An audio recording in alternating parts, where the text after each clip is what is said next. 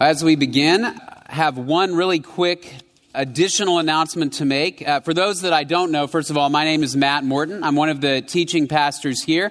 And uh, as you may know, we are about to begin next August a third location. Right now we have our Anderson and Southwood locations. Our third campus will be opening uh, further south in College Station next August, and we are working on the specific location right now. But I'm going to be the teaching pastor at that location, so I'm excited to move forward and have the privilege to continue to teach the Word of God over there. We are also wanting to bring on a, another pastor who will join me over there. His name is Chris Thompson. He's going to be what we call the campus pastor. So while I am teaching and helping to lead that campus, Chris will be helping with congregational care and a lot of the operations, making sure we get things set up well and going, and a lot of our ministries over there. He is here this morning with his family, his wife, Erica, and his kids, Callie and Hudson. Uh, you can meet them if you'd like. Lunch today after the eleven a.m. service in the fireside room right across over here. We're also going to spend some time praying for the third campus, and I'll give a little bit more information about where we are on that planning process. So we'd love to have you there. We're going to be in First Corinthians chapter six, verses twelve through twenty. And uh, before we dive into the passage, I just want to give a really quick disclaimer, particularly to you parents. This passage does address the issue of sexual immorality. And uh, I'm not going to be graphic any more than the passage itself. However, there are some terms and concepts that may not uh, quite be appropriate for small children. And so use your discretion whether your kids are ready to talk about some of the concepts that we're going to talk about this morning. If not, uh, you're welcome to take them over to the child care. If they are older than, say, nine or ten, and you haven't begun any of this conversation with them, it is the time, because the odds are good that if they have not yet heard something about sex and uh, God's plan for it from you, they're beginning to hear it from others outside of your home. And so uh, I'd encourage you to begin that conversation now. But we're going to look at First Corinthians chapter six, verses twelve through twenty. I want to start by sharing a little bit about a Gallup poll survey that I ran across this week from two thousand thirteen. In this poll, they asked Americans about their views on various moral issues, sexual issues, but also issues like cloning and issues like gambling and suicide and a number of things. And what they wanted to get at was, how do our views on some of these moral issues compare to, say, ten or fifteen years ago? Are we more approving of certain behaviors, less approving of other behaviors? And uh, you may not be surprised to find that in the area of sexual morality, there was an increasing acceptance across the board for a variety of behaviors that were once considered immoral. There is now a majority acceptance across all age groups for premarital sex. Uh, majority acceptance across all age groups in the United States for homosexuality, for having a child outside of wedlock, the approval for every behavior, pornography, teenage sex, all of those things, the approval rates have gone up. What I found most surprising about the survey was that the increase in approval was not primarily driven by those in the eighteen to thirty-four age range. But in fact, the greatest increase in approval for these behaviors that the Scripture considers out of bounds, the greatest increase came among those fifty-five and older.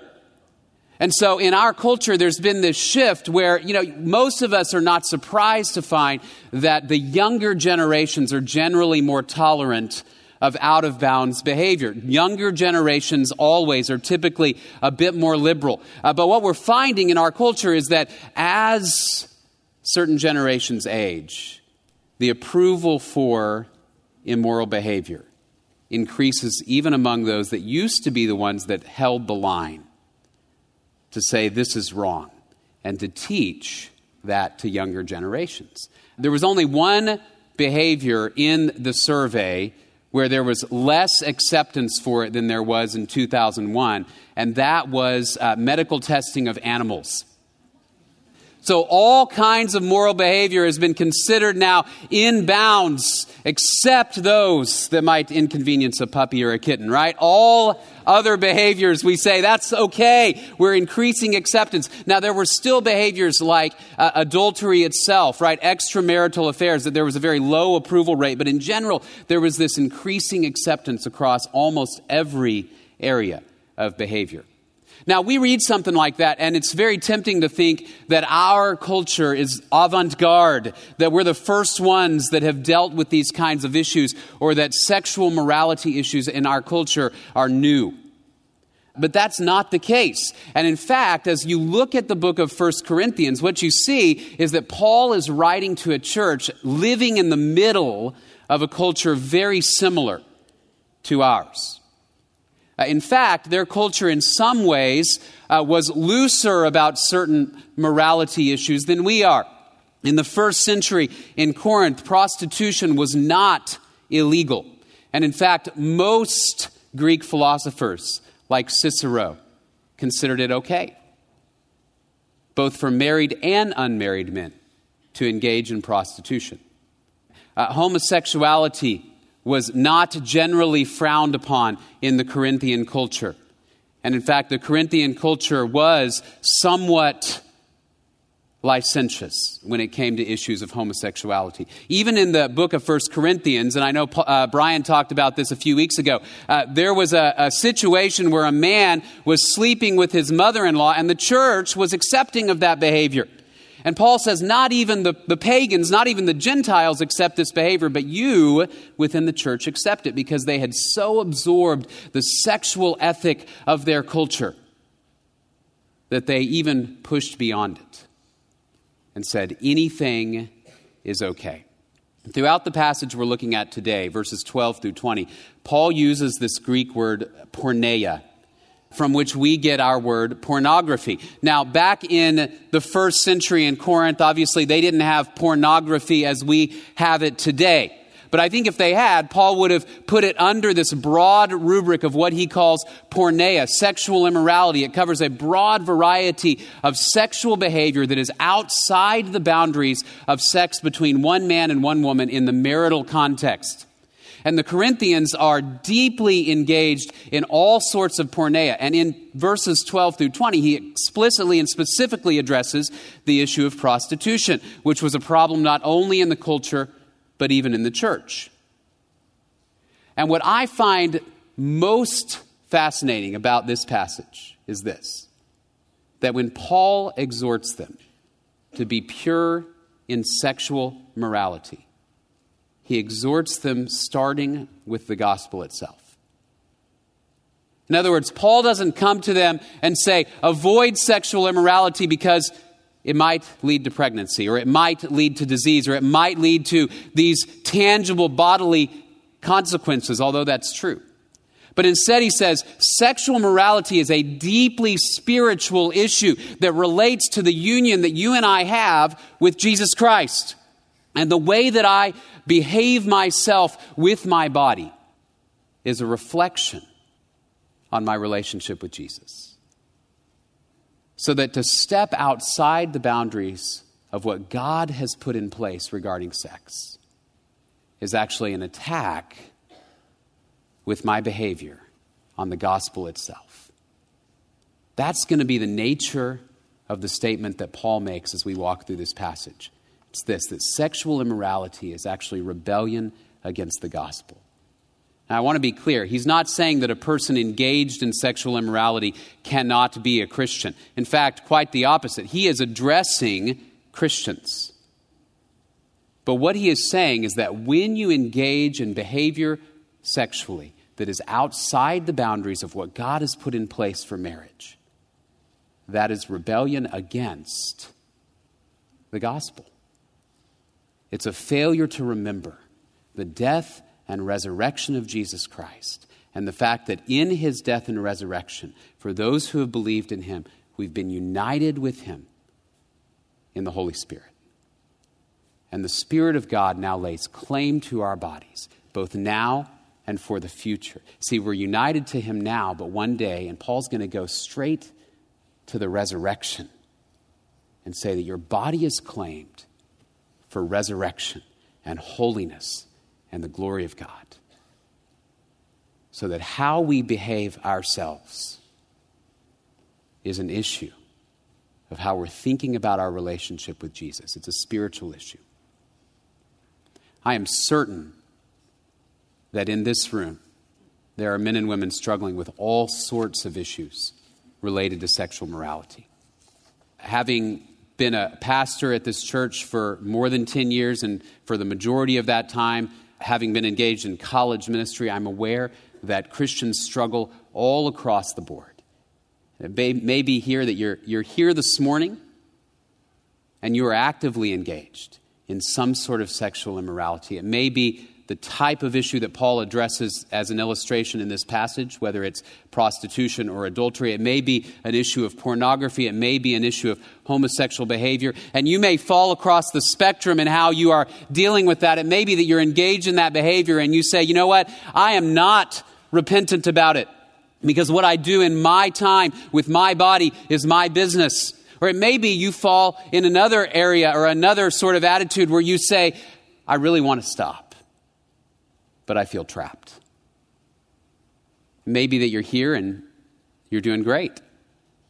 You have a healthy relationship with your spouse, or if you're not married, you have a healthy view of sexuality and you are using your body in ways that honor God. It may be that in the past you have sinned and you're here feeling shame, even as we talk about these issues. And the great thing is, as we talk through this passage this morning, the gospel of Jesus Christ addresses wherever you are, that the Spirit of God provides power to overcome sin, that the Spirit of God provides conviction for those who struggle to even see it as a problem, that the death and resurrection of Jesus Christ provides forgiveness for those who are in shame, and ongoing ability to obey God for all of us. And so Paul is going to root his exhortation in an understanding of who God is and what he's done for us in Jesus Christ. Let's begin in verse twelve. Verse twelve, Paul says, all things are lawful for me, but not all things are profitable. All things are lawful for me, but I will not be mastered by anything. The first thing that he's going to say is this: sexual freedom is actually slavery. Sexual freedom is actually slavery. The Corinthians had this uh, probably saying or phrase. Some of your translations may say it this way: everything is permissible. All things are lawful. In some of your translations, those words may even be in quotation marks. The reason is that it is quite likely that this was sort of a slogan that they had in Corinth. And it's catchy, right? Everything is permissible. I can do anything that I want. And the idea was there, there's nothing out of bounds for me.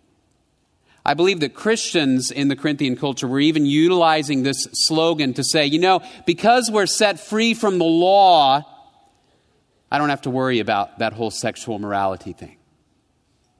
Anything goes. Now, if you are an American in the twenty-first century, that slogan should sound vaguely familiar, right? We hear it all the time, framed in various ways. Do what feels right to you. Don't judge any behavior.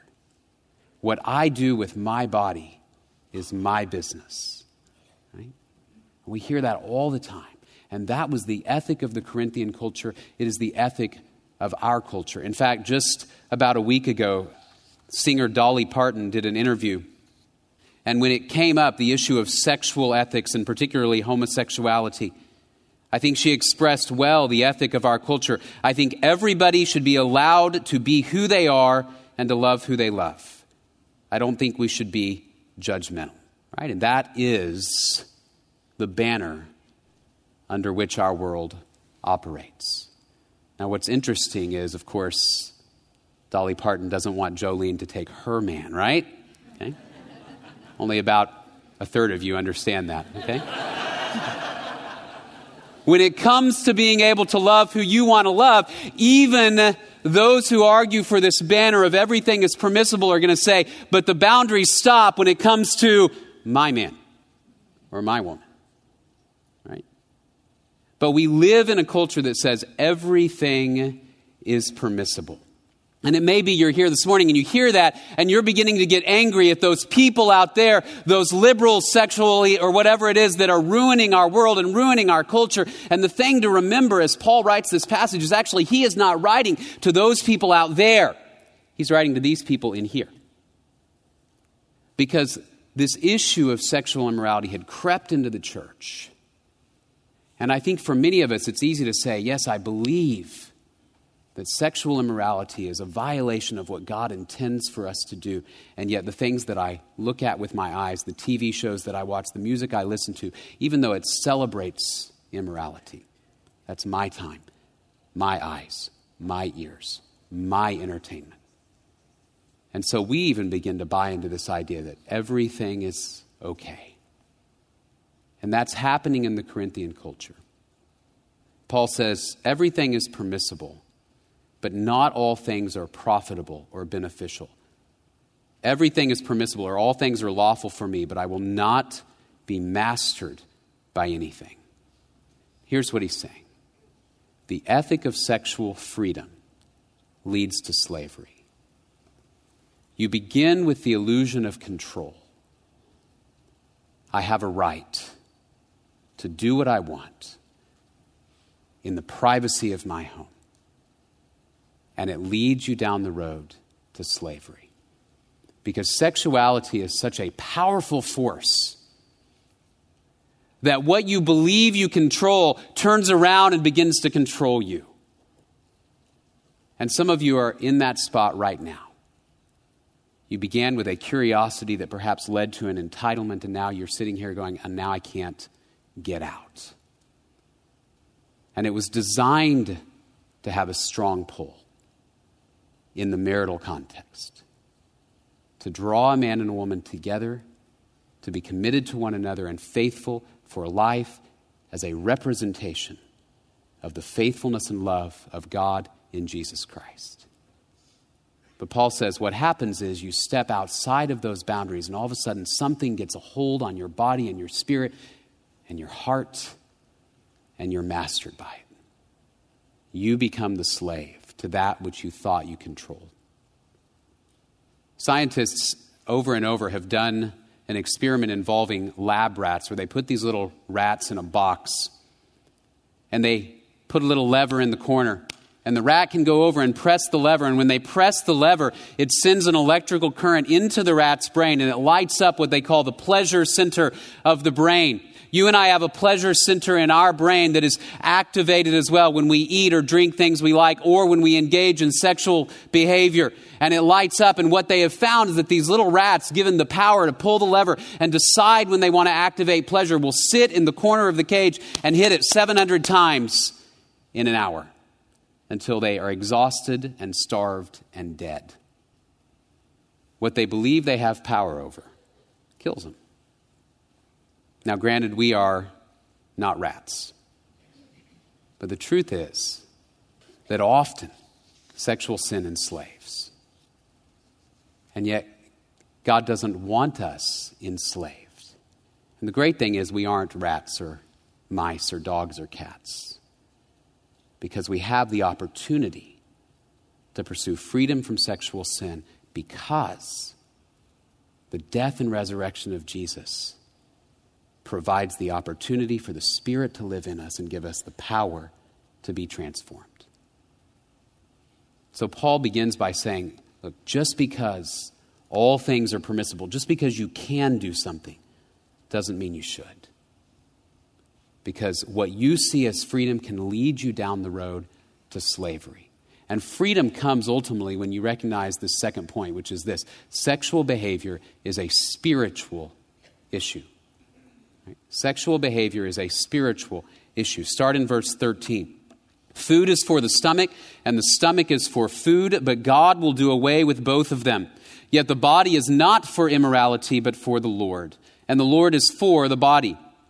Now God has not only raised the Lord, but will also raise us up through his power. Do you not know that your bodies are members of Christ? Shall I then take away the members of Christ and make them members of a prostitute? May it never be. Or do you not know that the one who joins himself to a prostitute is one body with her? For he says, the two shall become one flesh. But the one who joins himself to the Lord is one spirit with him. Flee immorality. Every other sin that a man commits is outside the body, but the immoral man sins against his own body. All right, what's going on is the Corinthians would try to separate spiritual issues from bodily issues. They followed the line of thought that was uh, really uh, advanced by Plato, which is you've got the body and you've got the spirit, and the two are very distinct. So what you do with your body, they said, doesn't affect your spirit, and vice versa. So they said, I can be a spiritual person even while I'm engaged in sexual immorality. And the way they got there was by starting with this issue of food. They said, look, food is for the stomach and the stomach is for food, but God's going to do away with all of them. And then they made the leap and said, food is a bodily issue, sex is a bodily issue, therefore if one is okay, the other is okay. And you see that? So they made this sort of lesser to greater illustration. Now what's interesting is they were correct that what you eat is not the same type of spiritual issue as what you do sexually. And in fact, Jesus had said this in Mark chapter seven, verses fifteen to eighteen, that nothing that you eat, nothing that comes in from the outside defiles you, but it's what comes out of you that defiles you. In other words, all foods, Mark says, Jesus declared clean. Now, it's not that gluttony is not a sin, right? That's not what he's saying. But instead, he's saying that there is a qualitative difference between what we eat and what we do in the sexual area of our lives. Many of you are in here this morning and you have a deep regret, and your regret relates to all of the things you ate on Friday night, right? You filled your mouths and your bellies with candy and pie and all kinds of sweet treats, and you woke up Saturday and you thought, I feel terrible, but there's still some candy left, right? And you went back and you ate more and more, and now you're here this morning and you do not feel well. Now, if you did that every day for the rest of your life, your life would be rather short, right? You would obviously perish. But the reality is that the things that you ate on Friday and Saturday, eventually they will pass through your body, they will be gone, and you are not permanently united to them. There is no spiritual connection between you and a taco, right? No matter how much you may think so, okay? Right. You're laughing because you've thought that before, right? Okay. The reality is, though, Paul says that there is a qualitative difference in the consequences of sexual sin and the consequences of eating too much. Right? I remember reading a story a number of years ago about a man named Antoine Yates who decided that he wanted to keep a baby tiger in his fifth floor apartment in Harlem. So he went and he got this tiger. I don't know where you get one of these things, but he bought a tiger and he brought it in. And of course, it began to grow and it began to grow and it began to grow to the point that he was having to go to the grocery store and he was buying dozens of pounds of raw chicken every day to feed this animal.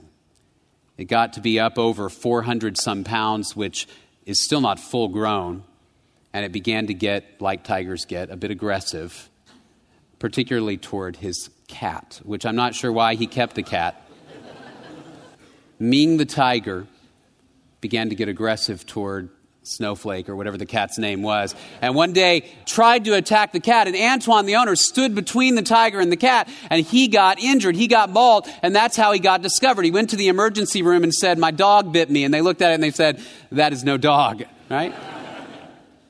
His leg was chewed up pretty badly. They found the tiger and they took the tiger away. Now imagine that Antoine Yates came to you and you said, you're crazy, you've got a tiger in a fifth floor apartment. He said, I don't see what the big deal is. You've got a fish tank. You have a cat. There's a pretty big difference, right? In the consequences, in the significance of what we're dealing with. And what Paul says is just because you can make an argument that one thing is okay with the body, that doesn't mean another is. Food is for the stomach, stomach for food. God will do away with both. But the body is not for immorality. but for the Lord. And the Lord is for the body. Now, God has not only raised the Lord, but will also raise us up through his power. Do you not know that your bodies are members of Christ? Shall I then take away the members of Christ and make them members of a prostitute? May it never be. Or do you not know that the one who joins himself to a prostitute is one body with her? For he says, the two shall become one flesh. But the one who joins himself to the Lord is one spirit with him. You see where he goes with this. He goes straight to the resurrection and the spirit who lives in you. And the idea is this, that when Jesus died and rose again and you believed in him, the spirit of God came into you and now he lives in you and you are united with Jesus in spirit. So to take the body that is united with Jesus and unite it in sexual immorality with someone other than one's spouse is a violation of what we would call redemption history. It's a rebellion against the gospel. It is a statement with my body that I deny the resurrection, that I deny the spirit who lives within me, because I'm supposed to be united to Jesus. And instead I am giving my body to sin. Sexual immorality, pornography, premarital sex, adultery, all of these things open the most intimate parts of our bodies and parts of our spirit and parts of our heart to sin. And what Paul says is that God, through Jesus Christ, has claimed you for resurrection and unity with him. And so the body is not for immorality, but it's for the Lord. And the Lord is for the body. See, in Christian thinking, the body matters. What you do with your body matters. There is no spiritual person who consistently steps outside of those boundaries and uses his or her body in a way that dishonors God. Now, again, there are Christians who believe in Jesus, who are destined for eternal life, who sin and struggle with sin.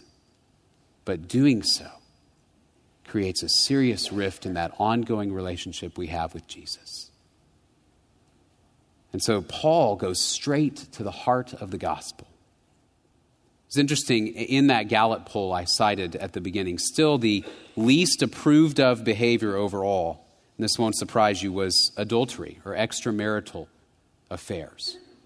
Somewhere around six to seven percent of the people polled said that that was okay. So still more than ninety percent say that's out of the bounds of what's proper. And I think, why is that? Why is that when we uh, our culture is open to every sort of sexual behavior, that there's this one that people still say, don't do that? And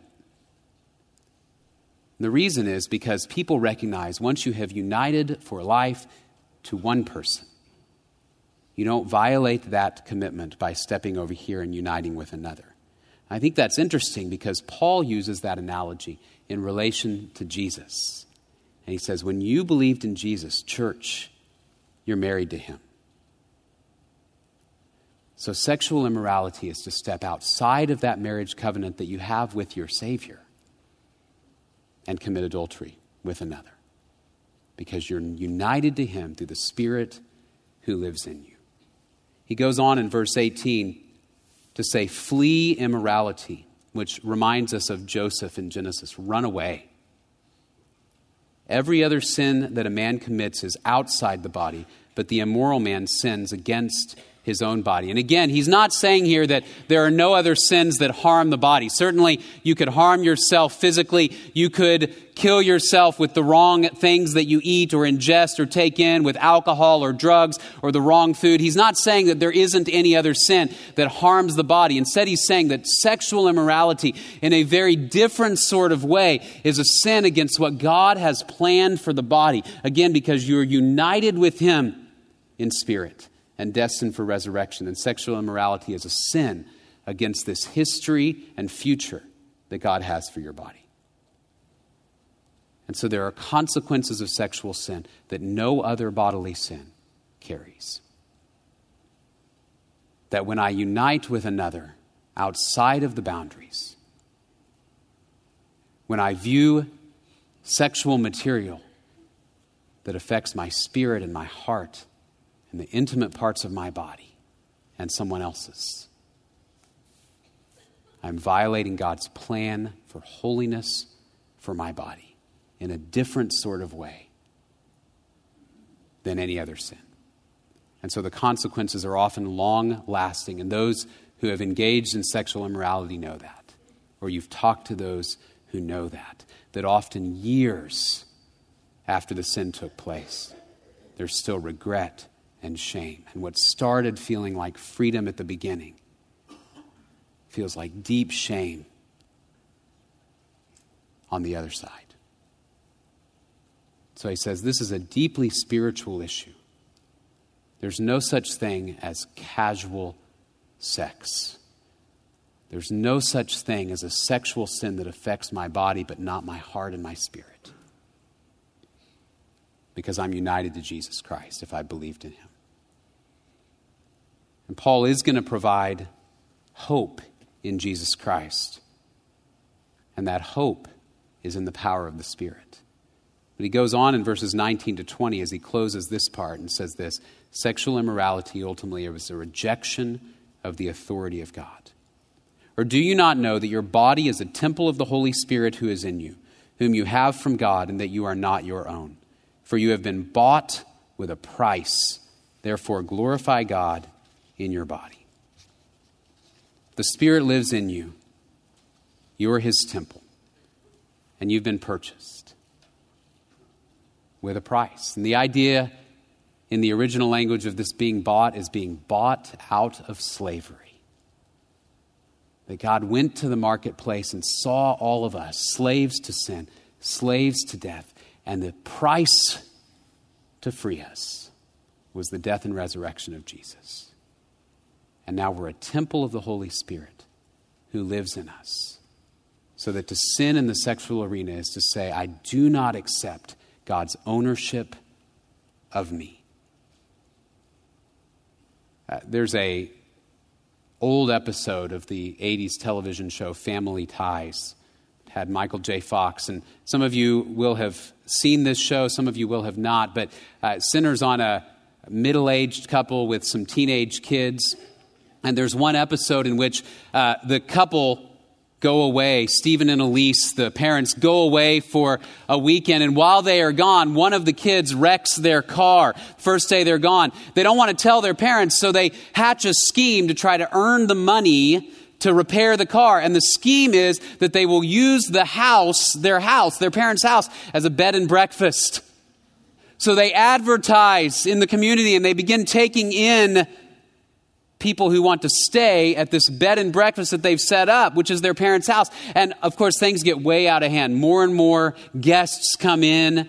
Eventually, an entire group comes in after a college football game, and they bring a kangaroo, and it goes crazy in the house. And it's right at that moment, of course, that the parents walk in early.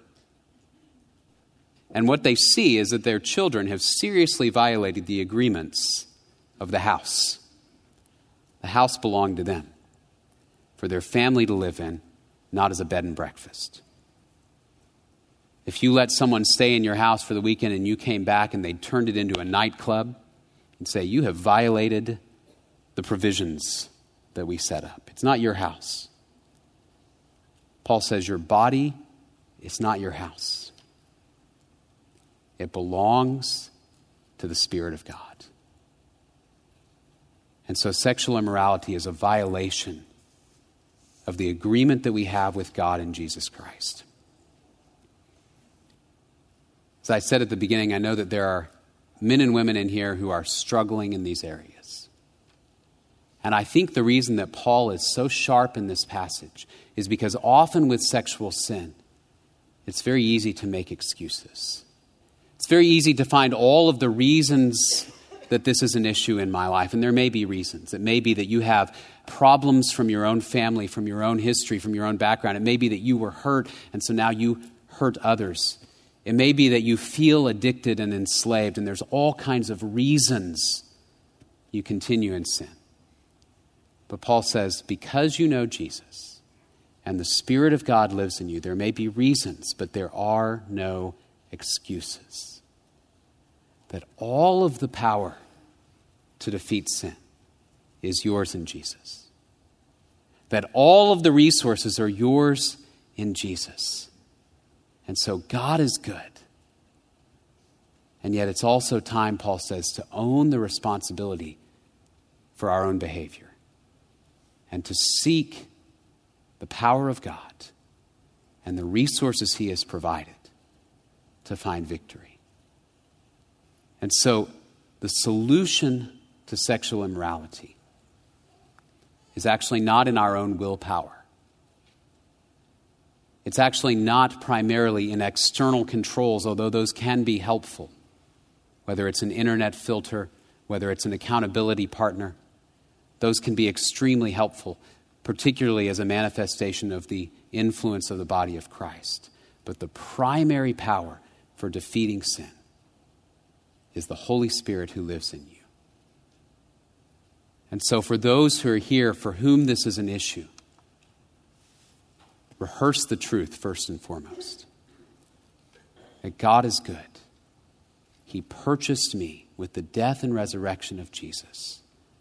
Romans eight eleven says, if the spirit of him who raised Jesus from the dead is living in you, he who raised Christ from the dead will also give life to your mortal bodies through his spirit who lives in you. So then we are un- under obligation not to the flesh to live according to the flesh. The spirit that raised Jesus from death is strong enough to free you from sin. And so at every moment of temptation, you remind yourself, I belong to Jesus Christ because the spirit is in me and God is good. He is not withholding good things from me, but he wants to know me. He wants to love me. He wants to be united with me in spirit. And my body is his. You rehearse the truth. And then for many, it may be that you need to ask for help. You need to ask for help from others. Perhaps you need to talk to a pastor, perhaps to a member of your home church or small group, to a Christian who can help you. Uh, we have a great ministry also here at Grace, Celebrate Recovery. They deal with all sorts of sin addictions and struggles, from alcohol to drugs to sexual slavery as well. And the information about that is on our website. It may be that you need to take the step and say, even though it's embarrassing, even though I'm afraid, even though I don't even totally want to let go of this sin, I'm going to take the next step and tell somebody who can help. Because I belong to Jesus, because his spirit lives in me. And I know he's given power for freedom from sin. Maybe that you're here this morning and you're struggling in this area, and yet you don't know the power of God through Jesus because you haven't believed in him. If that's the case, the message for you this morning is that all of the power to know God, to spend eternity with him, to know that you are destined for resurrection and belong to him, that comes from the fact that Jesus died to take away your sin and give forgiveness. And he rose again so you and I can have eternal life. Everybody who believes in that can have assurance that they will spend forever with him in heaven. For those who know Jesus, we continue to rehearse the truth that we're forgiven in Jesus Christ, that shame should not drive us back to these patterns of behavior because we feel that we're too far gone. That helplessness or feelings of helplessness are overcome by the power of the Spirit. And that there are resources and help in the body of Christ through the power of God, through the Spirit that lives in us. Would you pray with me? Father, thank you so much for your word. In the midst of what really is a very difficult and heavy topic, we are grateful that there is hope. You never leave us without hope. And we remember the resurrection of your Son, that he rose from the grave, and that is not merely a story, but that is the reality on which we stake our lives and our futures. Because we know that because Jesus rose, as Paul says, we will rise again also. And so you have claimed us as your own. So I pray we would hear the Spirit's voice. I pray we would seek the resources you have given through him and through your people to overcome the besetting sin that drags us away from knowing you. Father, we're grateful for your word. I pray it would convict. I pray it would free. I pray it would change us this week. And we pray this in Jesus' name. Amen. God bless you. Have a wonderful week.